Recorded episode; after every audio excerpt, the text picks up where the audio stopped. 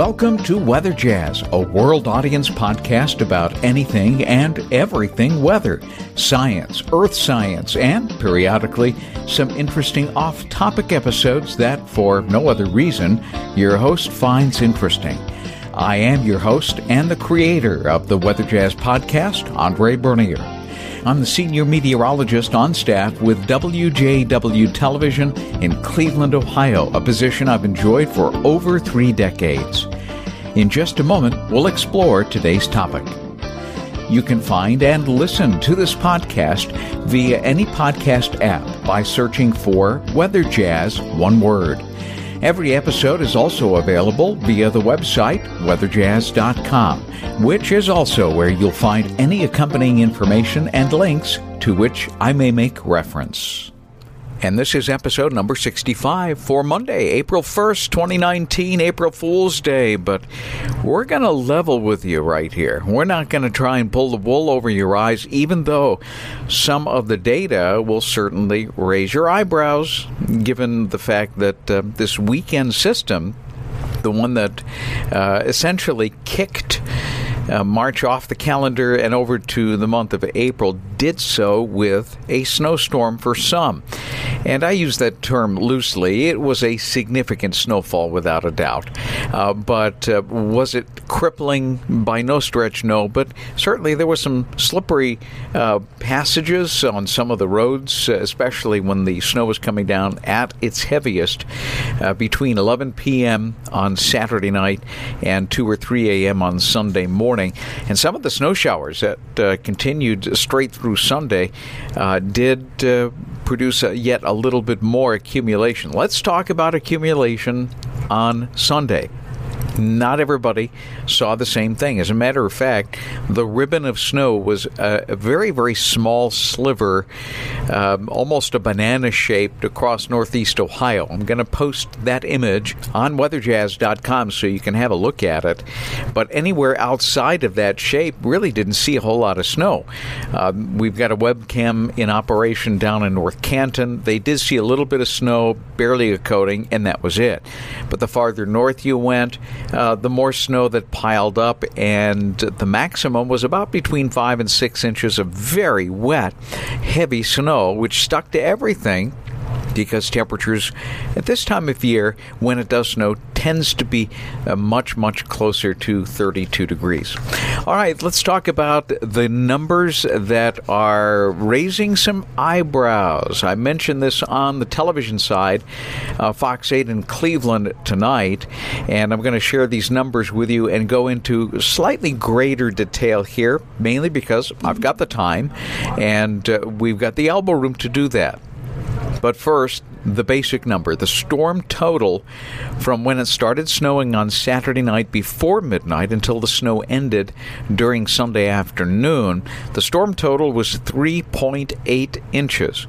Uh, most of that occurring actually before midnight uh, out at Hopkins Airport, with an added approximately one inch uh, after uh, we tripped over into Sunday before things started settling down. Now, that doesn't seem like a particularly big number, and ordinarily in Cleveland, 3.8 inches is not, even in the month of March. But here's where it gets interesting. You got to remember that at least at Hopkins Airport, we've been running a 30, that's 30, 30 inch snowfall deficit. There's not been a lot of snowfall in the lakeshore areas of northern Ohio whereas Akron Canton near normal and even slightly above still at Mansfield's Lahm Airport, which is not too far away. So we've been slightly out of the storm track, enough so that we're running a huge deficit. That's where 3.8 inches comes in. 3.8 inches makes the recent snow that we had this weekend in Cleveland the second greatest amount of the winter. And the, the greatest amount was a pretty decent snowstorm that occurred in the middle of January on a weekend, and that gave us 8.9 inches uh, of snow. Very memorable one, too.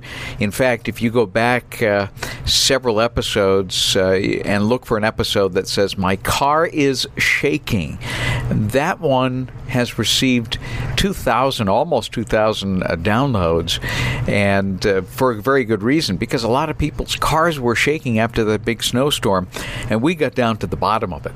Well, this is the second greatest snowfall of the season. And so you got to scratch your head thinking, okay, well, what about all the rest of the year? And another interesting level is that 82% of the snowfalls in Cleveland, the daily tally, basically in the one inch or under range. That's 82%. Basically, four out of five snowfalls in Cleveland were essentially up to one inch. Ordinarily, we get a lot of those snowfalls in any particular winter, but it doesn't rise to 82%. The typical is uh, 70, 75%. It's still on the high side, but it's not 82%. Uh, compare that, for instance, to last winter, 2017 2018. Uh, 70% uh, of the snowfalls were one inch or under, uh, and 76% in 2016 2017. Now, it would be kind of interesting to go back to a very, very snowy year. I did not have the opportunity to do that yet, and perhaps I'll dig into it a little bit more, but uh, it does put things into perspective. Perspective, when you say 3.8 inches of snow is the second biggest snowstorm of the year, you're saying a lot about the winter. The winter that really wasn't, at least in the lakeshore areas, where we've been running a snowfall deficit. Uh, hey, listen, before we wrap things up, I do want to uh, mention that we are approaching 10,000 downloads since the restart back in September of 2018.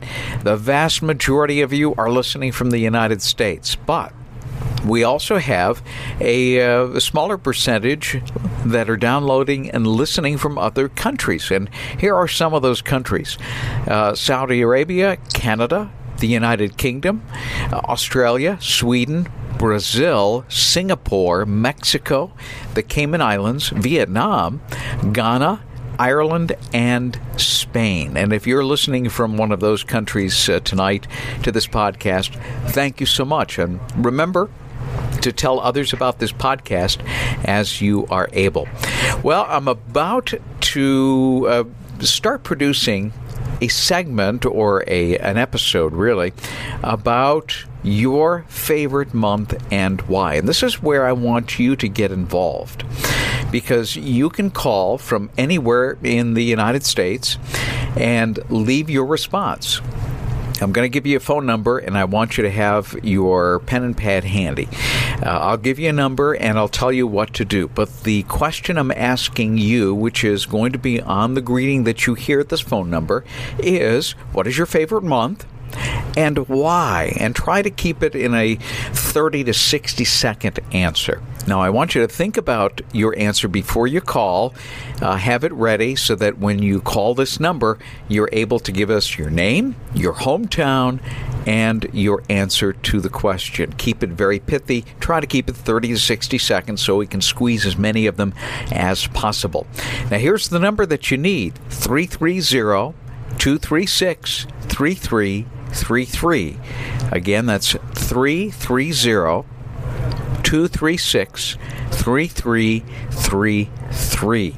When you hear the greeting, it will remind you, my voice, telling you that I need your name and hometown first, followed by what your favorite uh, month is and why that might be. Let's have some fun with it. And my aim is to get a great cross section of our listeners here at Weather Jazz. Well, hope to hear from you soon. Again, that uh, number is available right now. Think about it before you call and then give me a 30 to 60 second answer with your name and number first. Have a great night, everybody, and pretty soon we'll dig into that favorite month and why that might be. And I hope to have some really interesting things to share with you then. Have a great night, and we'll see you next time. I hope you've enjoyed listening to this podcast today. And if you're listening via a mobile podcast app such as Breaker, Overcast, Google Podcast, or iTunes, among the many that are out there, remember to subscribe to Weather Jazz so that you'll automatically download the new episodes as I am able to upload them. And please take a moment to offer a review, and every single one of those reviews helps to get the word out. If you'd like to contact me with a question, a comment, or a program idea, I look forward to hearing from you. The best and the fastest method is via email. My email address is simply weatherjazz at yahoo.com.